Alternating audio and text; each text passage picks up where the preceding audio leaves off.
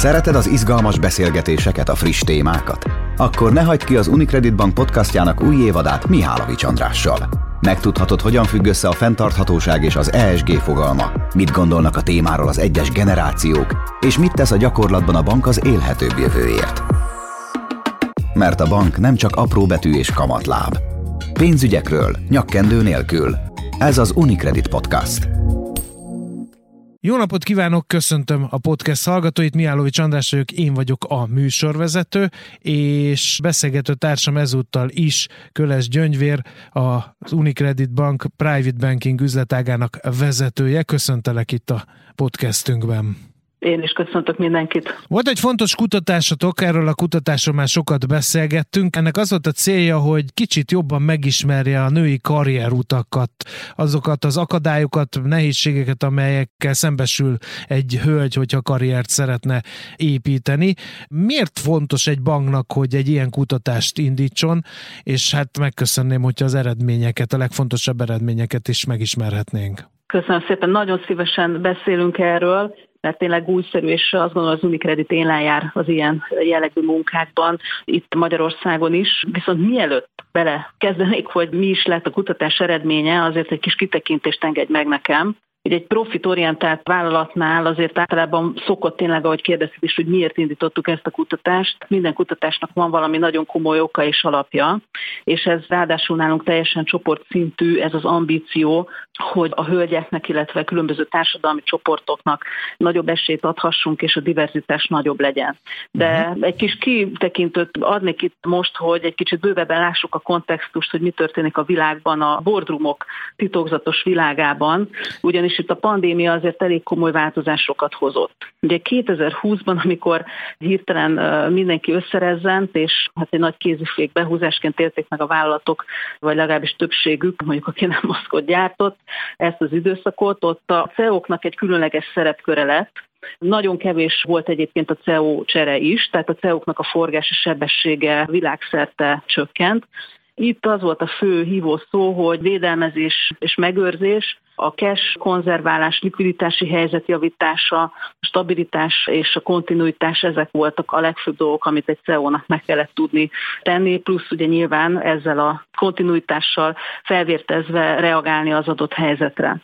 És aztán, amikor 2020 vége felé már látszott, ugye, hogy a kilábalás megkezdődött, akkor hirtelen egy nagyon komoly váltás történt, és egy picit más típusú CEO személyiségek kezdenek felbukani a pozíciókban, ugyanis változott a helyzet. Ez volt egy nagy technológiai ugrás, ezt szerintem mindannyian érezzük, hogy itt több évet előre repültünk, fogyasztói viselkedés megváltozott, és közben ilyen problémák jöttek, a nyersanyag, meg beszállítási nehézségek, chip hiány, amiről korábban nem is gondoltunk volna, hogy, hogy tényleg ennyire megnehezíti az életet, és ez mind abba az irányba vezetett, hogy most már, ahogy itt szokták mondani, az a posztpandémiás CEO kép egyre inkább átalakul.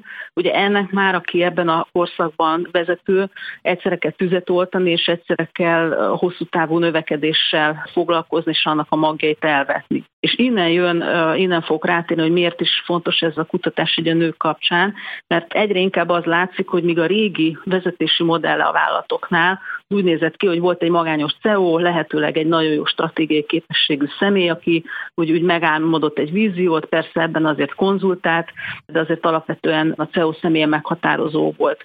Most sokkal inkább a felé megyünk el, hogy a CEO-knak inkább az a feladata, hogy egy nagyon felkészült, sokszínű bordot tudjanak megalkotni, kiválogatni, akikben nagyon sok tehetséges, agilis, adaptív személy tehát egy nagyon erős a jégheten is megélő vezérkart kell most a CEO-knak építeni. És itt már bejön a diverzitásnak a kérdése. Nem tudom, mennyire szeretsz videójátékokkal játszani. Én um, eléggé, de közben kíváncsian hát várom, hogy hogy ér össze ez a dolog, hogy a diverzitás az miért válságálló, ütésálló jéghegyen is megélő bordot, hogy jön ez össze ez a két dolog hogyha szereted a videójátékokat, akkor valószínűleg olyan posztapokaliptikus videójáték, amiken Fallout vagy egyéb játszottál, és ugye van nagyon sok olyan most egyre népszerűbbek ezek, hogy csapatot kell összeállítani, akik majd túl fognak élni egy ilyen posztapokaliptikus világban. És ott ilyenkor is azért az jellemző, hogy mondjuk nem négy darab 65 fölötti egynemű csapatot indítasz, hanem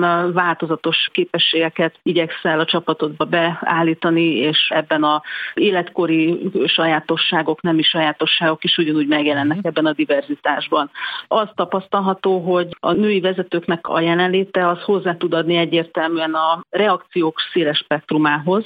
Nyilván más és más nézőpontok tudnak itt bejutni, és hát én még azt is kimerném jelenteni, hogy ha egy vállalatnak a vezetését megnézed, nem csak a bordot, a kiterjesztett bordot, hanem még akár annál szélesebb körben is a középvezetői réteget, hogy minél inkább többféle típus van, ugye itt most a nemekre mentünk rá, de ez másban is megjelenhet, de mondjuk akkor nézzük a nemeket, tehát hogyha mondjuk valahol egyáltalán nem látsz női vezetőket, ott valószínűleg az is hát együtt járhat ezzel, hogy kevésbé fogadóképes mondjuk a szervezet az ötletekre, az újszerű gondolatokra. Uh-huh. Ezek így együtt mozognak ezek az ismérvek, tehát ahol sok hölgyet látott, valószínűleg egy alulról jövő kezdeményezés például sokkal nagyobb eséllyel fog egy bord döntnök vagy bordszobába eljutni, mert lesz valaki, aki felkarolja, vagy uh-huh. egy hölgy, vagy egy férfi, vagy egy idős, egy fiatalabb, de lényeg, hogy többféle nézőpontból lehet az ötleteket megvizsgálni, illetve a reakciókat Igen. megadni.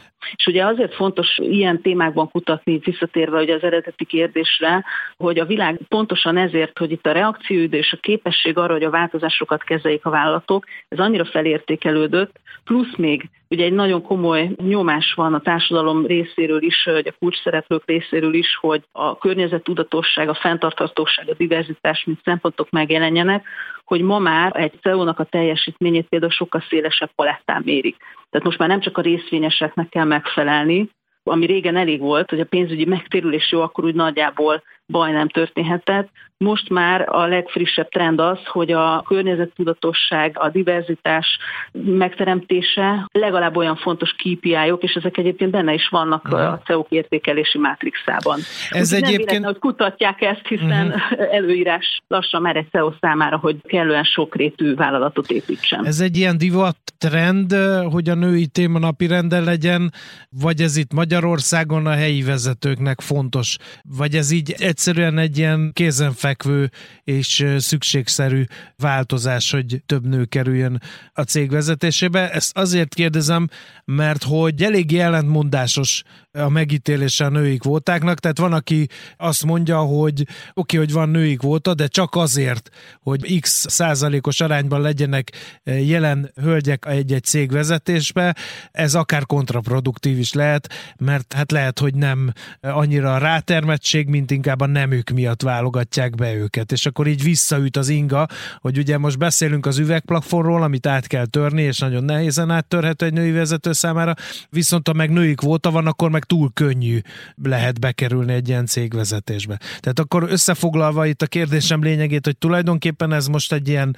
nagyon fontos kitörési pont, egy stratégiai és tényleg komolyan vendő valami, vagy egy ilyen múló szeszélyi? Én úgy látom, hogy ez abszolút stratégiai kérdés. Itt az út megnyitása tulajdonképpen a lényeg. Nem az szerintem hosszú távon az üdvözítő, hogy kvóták vannak, és attól eltérni nem lehet, hanem hogy egy meritokratív alapon, tehát tényleg a vezetői képességek alapján történjen az adott pozícióknak a feltöltése. És valóban itt a kutatás megmutatta, hogy vannak olyan területek, ahol a hölgyek valóban hátrányban vannak. Az üvegplafon egyébként a kutatás azt hozta, hogy sokszor a hölgyeken belül van, tehát ők nem tudnak bizonyos korlátokat áttörni, amiken viszont tréningekkel, workshopokkal lehet segíteni. És ezt próbálom érzékeltetni, hogy ne ilyen misztikus szövegnek tűnjön, hogy hát még én vagyok az élő példa, hogy egy szimfonikus zenekart el lehet képzelni akkor is, hogyha valaki mondjuk amúgy progresszív metát hallgat, úgyhogy ha elképzeled most itt te magad egy karmester helyében, tehát ott állsz egy koncertteremben, te vezényelsz, és ott fölült előtted a szimfonikus zenekar. Ugye melyik az a része, amire a karmester kevésbé lát rá, bár biológiai adottságaink alapján. Hát aki a periférián van, gondolom én, bár még sosem Így karmesterkedtem.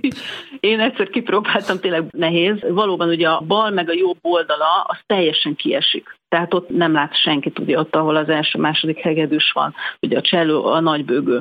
És erre egyébként a karmestereket is külön oktatják, képzik, hogy milyen technikákat tudnak alkalmazni arra, hogy akik ott ülnek, ahol sokkal kevesebb szemkontaktus létesít, hogy azokra is hogy tud odafigyelni, hiszen a teljes zeneműhöz ugyanolyan lényegesek, mint akik ugye a középső területeken ülnek, sőt bizonyos esetekben még lényegesebb. És ez a vezetői munkára lefordítva abszolút ugyanígy van, tehát amikor egy csapatot menedzselsz, ha elképzeled, mintha a csapatod egy zenekar lenne, én, én egyébként magam megcsináltam a saját csapatom kapcsán ezt a gondolatkísérletet, ha nálad lenne ez a zenekar, akkor ki az, aki a jobb meg a bal oldalán ugye a legkevesbé tudsz őre figyelni. És akkor tudod általában azonosítani. Itt az a kérdés mindig, hogy miért kerültek oda. Ennek nagyon sok oka lehet, például olyan típusú munkája, hogy te abban már kevésbé folysz bele, akkor például erre lehet egy megoldás, hogy ott egy külön csoportvezetőt kiemelsz közülük, hogy mégis vezető figyelmet valamilyen módon kapjanak, meg visszajelzéseket. És itt jön be ez a női téma, hogy a hölgyek esetében nagyon oda kell figyelni, mert a könnyebben eltűnhetnek. És ezek a kutatások, ezek kihoztak egy pár okot, hogy ez miért van így. No, hát az lássuk egyik, ezeket. Az egyik, ami hát őszintén szóval engem annyira nem lepett meg, hogy az első helyen végzett, persze ez a munka-magánélet egyensúly hiánya, ugye az, amikor nekik az idejüket egy picit másképp kell beosztani, és ebből fakadóan is, plusz érdekes módon a második helyen az önbizalom hiány szerepelt a kutatásban 69%-kal, amit a hölgyek jelöltek meg, hogy nekik ezért nagyon nehéz a karrierépítés és szerintem ezzel összefügg a láthatóság hiánya 51% és a proaktív viselkedés hiánya 47% ezek elég magas értékek. És én is ezt tapasztalom, hogy általában a hölgyek a networkingre, a self-marketingre, egy kicsit így önmaguk megmutatására sokkal kevésbé fókuszálnak, és nem kezelik ezt a területet olyan tudatosan, viszont ezzel lehet segíteni tréningekkel, illetve egy, egy nagyon határozott stratégia felépítésével. Aha. Ebben például tud a bank segíteni. Igen. Mielőtt arra rátérnénk, maradjunk egy kicsit a személyednél. Neked nőként más munkahelyeken nézve mennyire volt nehéz az előrejutás? Milyen akadályokkal szembesültél, milyen élményekkel gondolsz vissza a mostani pozíciói vezető utadra? Nekem egy élményem van, amit meg tudok osztani veled, ami még az első munkakörömben még nem vezetőként történt. És hát ott azt tapasztaltam, hogy nekem jók az eredményeim, tényleg sokszor kiválasztottak így a legjobb teljesítők közé, még ugye privátbankárként kezdtem ugye a pályafutásomat, és valahogy mégis azt láttam, hogy volt olyan kollega, aki sokkal rosszabb eredményekkel, de hát nagyon gyakran látogatta a főnöknek az irodáját, és valahogy az ő imidzse sokkal jobb volt etéren, és aztán mindig ugye meglepetés volt, hogy amikor az eredmények összesítése megtörtént, hogy akkor megint kikerül elküldésre, kit küldünk el a különböző konferenciákra, amik ezzel voltak összefüggésben, akkor ugye megint én jöttem ki. És hát ezen én nagyon mélyen elgondolkodtam, és hát arra jutottam, hogy ezzel tudatosan kell foglalkozni, mert Valójában, főleg amikor már vezetői szinten vagyunk, ugye nagyon sokszor vannak workshopok az Unicreditnél, ahogy említettem, ilyen célzattal, hogy segítsük a hölgyeket a karrierépítésben. Nagyon gyakran hallom azt, hogy hát nem vesznek észre, én feladatközpontú vagyok, inkább arra fókuszálok, maximalista vagyok, ezért a feladattal foglalkozom. Valójában, amit én például megtettem, és nekem utána ezzel soha nem volt problémám, és soha éreztem, hogy nőként bármiféle hátrány ér, hogy én a, a maximalizmusomat kiterjesztettem erre a területre is, is, tehát azzal az politikával folytattam utána tovább, hogy önmagam és a csapatom érdekében nekem az is feladatom, hogy legyen egy megfelelő vizibilitásom, hiszen amikor a csapat érdekében mondjuk erőforrásokért kell bankon belül megküzdeni, vagy információkhoz kell időben hozzájutni, akkor igenis számít, hogy ki mennyire uh-huh. építette ki jól a kapcsolatot, kinek ugye, milyen bejárása van, milyen vezetőkhöz. Úgyhogy, hogyha az ember felismeri, hogy őt mi hátráltatja, akkor én arra biztatnék minden hölgyet, hogy saját maga találja ki a stratégiáját. Itt ami nincs, és szerintem sok hölgy ebbe a csapdába beleesik, hogy várja, hogy majd őt felfedezzék. Ez az urak sem úgy kerülnek a pozíciókba, hogy ők várják, hogy felfedezzék Aha. őket. De hát itt jön a képbe egy jó mentor. Neked volt női mentorod, aki kicsit törte előtted az utat és tapasztalataival tudott segíteni? Mentoring témában volt több férfi és női mentorom is. Én inkább azt tartom fontosnak a mentoring tekintetében, hogy olyan vezetőt választunk, nemtől teljesen függetlenül, aki nem teljesen ugyanolyan, mint mi, hanem valami olyat tud behozni, amire mi magunktól nem gondolnánk. Nekem nagyon hasznosak voltak a mentoring kapcsolataim, és nem azért, mert hölgy vagy férfi volt az illető, hanem az, hogy valakivel ezeket meg lehet beszélni, ezeket a karrierkérdéseket elképesztő sokat tud az ember gondolatban mhm. fejlődni. Ugyanakkor, ha mondjuk egy pálycsártot rajzolnék neked, hogy az, hogy én ma milyen vezető vagyok, arra milyen emberek hatottak, hát végül is 40%-ban volt egy olyan hölgyvezetőm, akit akár egy példaképnek is tudnék tartani, tehát aki nagyban meghatároz, hogy én milyen főnök mhm. lettem, és hát amit tőle tanultam, az én azonosság teljesen fölösleges egy más képnek megfelelni, azt kell hoznia, amiben mi jók vagyunk, őszintesség és a humor, hát ezeknél jobb fegyver nincs, úgyhogy én ezeket uh-huh. vittem tőle el. És egyébként te mentorálsz más hölgyeket, hiszen azért a, akár a karrieredet nézzük, akár a tapasztalataidat, azért alkalmas lehetsz erre, tehát bevállalod de te magad is ezt a feladatot? Hát én nagyon szívesen adok tanácsot bárkinek. Kérnek is? Ugyanakkor érdekes módon férfi kollégák uh-huh. azok, akiket most mentorálok. Egyébként igen, ezt egyszer egy idősebb vezetőtől hallottam, aki azt mondta, hogy hát neki az igazi siker az már nem az, hogy az adott évben hogy teljesített a területe, hanem hogy azok, akikkel ő együtt dolgozott, azok milyen karriert futnak be, akiket ő mentorált, akiket ő segített, úgyhogy ebben én is nagyon nagy örömet találok, és adok lehetőséget bárkinek, hogy egyeztessünk. No, hát akkor most jön a puding próbálja az evés. Ugye nagyon sokat beszélgettünk erről, hogy miért fontos, hogy nők legyenek egy cég vezetésében, hogy egy bank miért foglalkozik ezzel a kérdéssel, hogy a sokszínűségnek milyen előnyei lehetnek. Na, de vajon nálatok szűkebb munkahelyednél vannak-e kimondottan női munkavállalókat támogató programok, és mik ezek? Nagyon sok ilyen programunk van. Ez a kutatás, amiről itt az előbb beszéltünk, az is abszolút megindokolt, hogy ezekkel nagyon aktívan kell foglalkozni. Itt ugye a mentorálást azt már említetted, ez valóban nagyon sokat tud segíteni a hölgyeknek. Itt nagyon fontos, hogy nem feltétlenül női mentorra van egy hölgynek szüksége, ő döntse el, hogy mire, de lényeg, hogy mentora legyen tehát proaktívan is lehet keresni ezeket a kapcsolatokat. Itt most a bank külön segít a hölgyeknek, hogy ezeket fölépítsék, ezeket a kapcsolatokat. Emellett több olyan programunk is van, ahol női vezetők panelbeszélgetés formájában osztják meg a gondolataikat. Borzasztó érdekes egyébként, nekem például a főnöknöm volt az egyik ilyen panelbeszélgetésen, és hát gyakran egyeztetünk, de mindig üzleti témákban, és nagyon izgalmas volt hallani, hogy ő hogyan látja az ő karrierjének az alakulását, illetve a női szerepekkel való összeegyeztetést. Ebből azt gondolom, hogy mindenki sokat profitálhat, és emellett szerintem ami a legfontosabb, és ez egy közeljövőben induló program, egy kifejezett karrier workshop a hölgyeknek, amin tudják magukban és a trénerekkel együtt elemezni, hogy hol tartanak most, hogyan érhetik el a karrier céljaikat, és ezek után lesznek egyéni konzultációk trénerpartnerrel, és ebben előre láthatólag ilyen 20-30 női vezető fog tudni részt venni. Uh-huh. Úgyhogy ezek is nagy segítséget tudnak. De emellett természetesen a kismamákkal is. Na ez egy érdekes kérdés, és köszönöm, hogy szóba hoztad magadtól, mert ha nem tetted volna, én bizony rákérdezek, hogy ugye azért két neuralgikus pontja van egy női karriernek legalább, amit így férfi szemmel én látok. Az egyik a gyermekvállalás, a másik pedig maga a gyermek nevelés, addig, amíg ugye egy kisgyerek önálló nem lesz. Ezt nagyon nehéz kezelni édesanyaként is, meg munkavállalóként is, sőt a munkahelynek is feladja a leckét, hogy mit tud kezdeni a gyesről visszajövő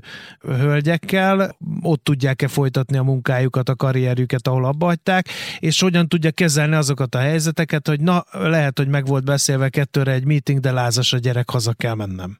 Jó hírem van mindenkinek, aki gyermeket tervez a mai világban, az Unicreditnél legalábbis biztosan, tényleg annyira rugalmas most már a munkavégzés, és a szülési szabadság alatt is például, aki akar, egy kicsit tud dolgozni, erre is van lehetőség. Szerintem ami nagyot lendítette a lehetőségeken, az tulajdonképpen a pandémia, olyan értelemben, hogy ez a remote working, vagy a távmunka teljes feltételrendszere most már rendelkezésre áll, tényleg nem nagyon van olyan munkakör, amit ne lehetne, vagy annak legalább valamely részét ne lehetne otthonról is elvégezni. És most ilyen 170 fő körül van a bankban, akik már gyereket nevelnek, és még a gyermek három éves koráig otthonról szeretnének dolgozni, vagy valamelyik korszakában vannak ennek a periódusnak, és erre van egy nagyon jó program, tehát én például vezetőként nem jutottam most ilyen kolléganőhöz, pedig nagyon szerettem volna, ennyire népszerű a vezetők körében. Uh-huh. Ezt úgy kell elképzelni, hogy a kismama jelez végezheti. Ebből a 170-ből egyébként még tavaly, tavaly előtt, illetve tavaly és idén 46 kismama vett részt a programban, hogy ő szeretne valamilyen részmunkaidőben dolgozni. És erre kalibrál a munkaügy együtt a vezetőkkel, akiknek erőforrásra van szükségük, hogy mi az a feladatkör az adott területről, amit otthon is el tudna végezni és ha ez a két fél elképzelése megegyezik, akkor meg tud kezdeni egy ilyen száz százalékban otthoni munkavégzést a kismama, és ennek nem csak az az előnye, hogy benne marad a vérkeringésben, jól érezheti magát, hanem még olyan területeket is megismerhet, amiken addig nem dolgozott, tehát amikor visszatér teljes munkaidőben, akkor lehet, hogy kinyílnak a lehetőségek karrierváltásra is akár és ez szerintem egy borzasztóan jó program. Tehát én most lesben állok, hogy jövőre, amikor a kötelező évvégi szabadságokra mentek, akkor újra sorba állhassak ilyen uh-huh. kollégákért, mert nagyon nagy segítséget tudnak nyújtani. A sokszínűségről beszéltünk, és nagyon elmentünk abba az irányba, hogy a nők és a női vezetők egy cégnél, de hát azért a sokszínűség ennél sokkal többet jelent. Nem csak mondjuk hölgyeket, hanem korosztályban is színesnek kellene, hogy legyen egy cég vezetése, megváltozott munkaképesség képességűek alkalmazásában, tehát egy csomó aspektusa van ennek. Ez mind-mind fókuszban van mondjuk nálatok az Unicreditnél? Igen, igen. Nem csak a hölgyek jelenléte, ugye, amit szintén külön mérünk, például, hogy talán említettem, hogy a kibővített igazgatóságon belül ugye 51 os már a női jelenlét, hanem ugyanúgy vannak kulcsmutatók arra, hogy az idősebb korosztályok például mennyire vannak jelen és mennyire tudnak megfelelő pozíciókba kerülni, illetve hogy a bérezésnél is ezek a szempontok mérés alá kerülnek, és a munkaügy segítséget ad abban, hogy hát nehogy véletlenül a vezető figyelme elcsúszson e fölött. Például, amit a zenekar kapcsán láttunk, ez egy ilyen tipikus veszélyhelyzet, ugye az idősebb kollégák is gyakran sodródhatnak a zenekar valamelyik szélére, ahol oda kell figyelni, hogy velük is megfelelő kapcsolat legyen. Erre erre például olyan programunk van kétféle irányban is, hogy több olyan 55 év fölötti kollégánk is van, jelenleg 10 mentor-mentorát párral csináljuk ezt, akik hatalmas szaktudásra tettek szert az évek alatt, és szívesen megosztják a tudásokat fiatalokkal, és így alakítunk ki mentor-mentorát párokat, akik mind szakmai, mind karrier ügyekben tudják a fiatalabbakat mhm. támogatni. Viszont ennek a fordítottja is igaz. Én például részt vettem úgynevezett ilyen fordított mentoringban, ahol fiatal kollega mentorálta a hát magamat most már nevezem idősebbnek, így 45 évesen, például az applikációk, illetve a technológiai újdonságok terén tudott uh-huh. nekem olyan dolgokat mutatni, amiket utána én fel tudtam használni. Persze, ugye azért ehhez az kell, hogy ezt valaki megszervezze, és ebben nagyon fontosak az ilyen tudatos programok. Akkor biztos ismerős volt a film a gyakornok a Robert De Niroval, akkor a banknál is előfordulnak hasonló élethelyzetek, ugye, amikor Anne Hathaway és Robert De Niro furcsa módon az idősebb színművész úr a gyakornok a fiatal színművésznőnek a film így most, szerint. Hogy így már rémlik kívülről csak a tudományos fantasztikus filmeket tudom. Igen, sok-sok ilyen helyzet alakulhat ki, és egyébként ezek a maga a mentoring, tehát nem csak tudásátadás, hanem egyfajta életérzés átadásra is alkalmasak, tehát egy idős kollega, aki már nem az első úgymond válságot éli meg, nem az első nagy helyzetet, borzasztóan sokat tud segíteni például a fiataloknak, hogy türelem erényeinek a megszerzésében. Hát nagyon szépen köszönjük ezt a néhány gondolatot, nagyon tanulságos volt, és sok erőt, meg sok sikert a programnak a működtetéséhez, végrehajtásához. Köszönjük, figyelni fogunk rá, hogy minden rendben haladjon.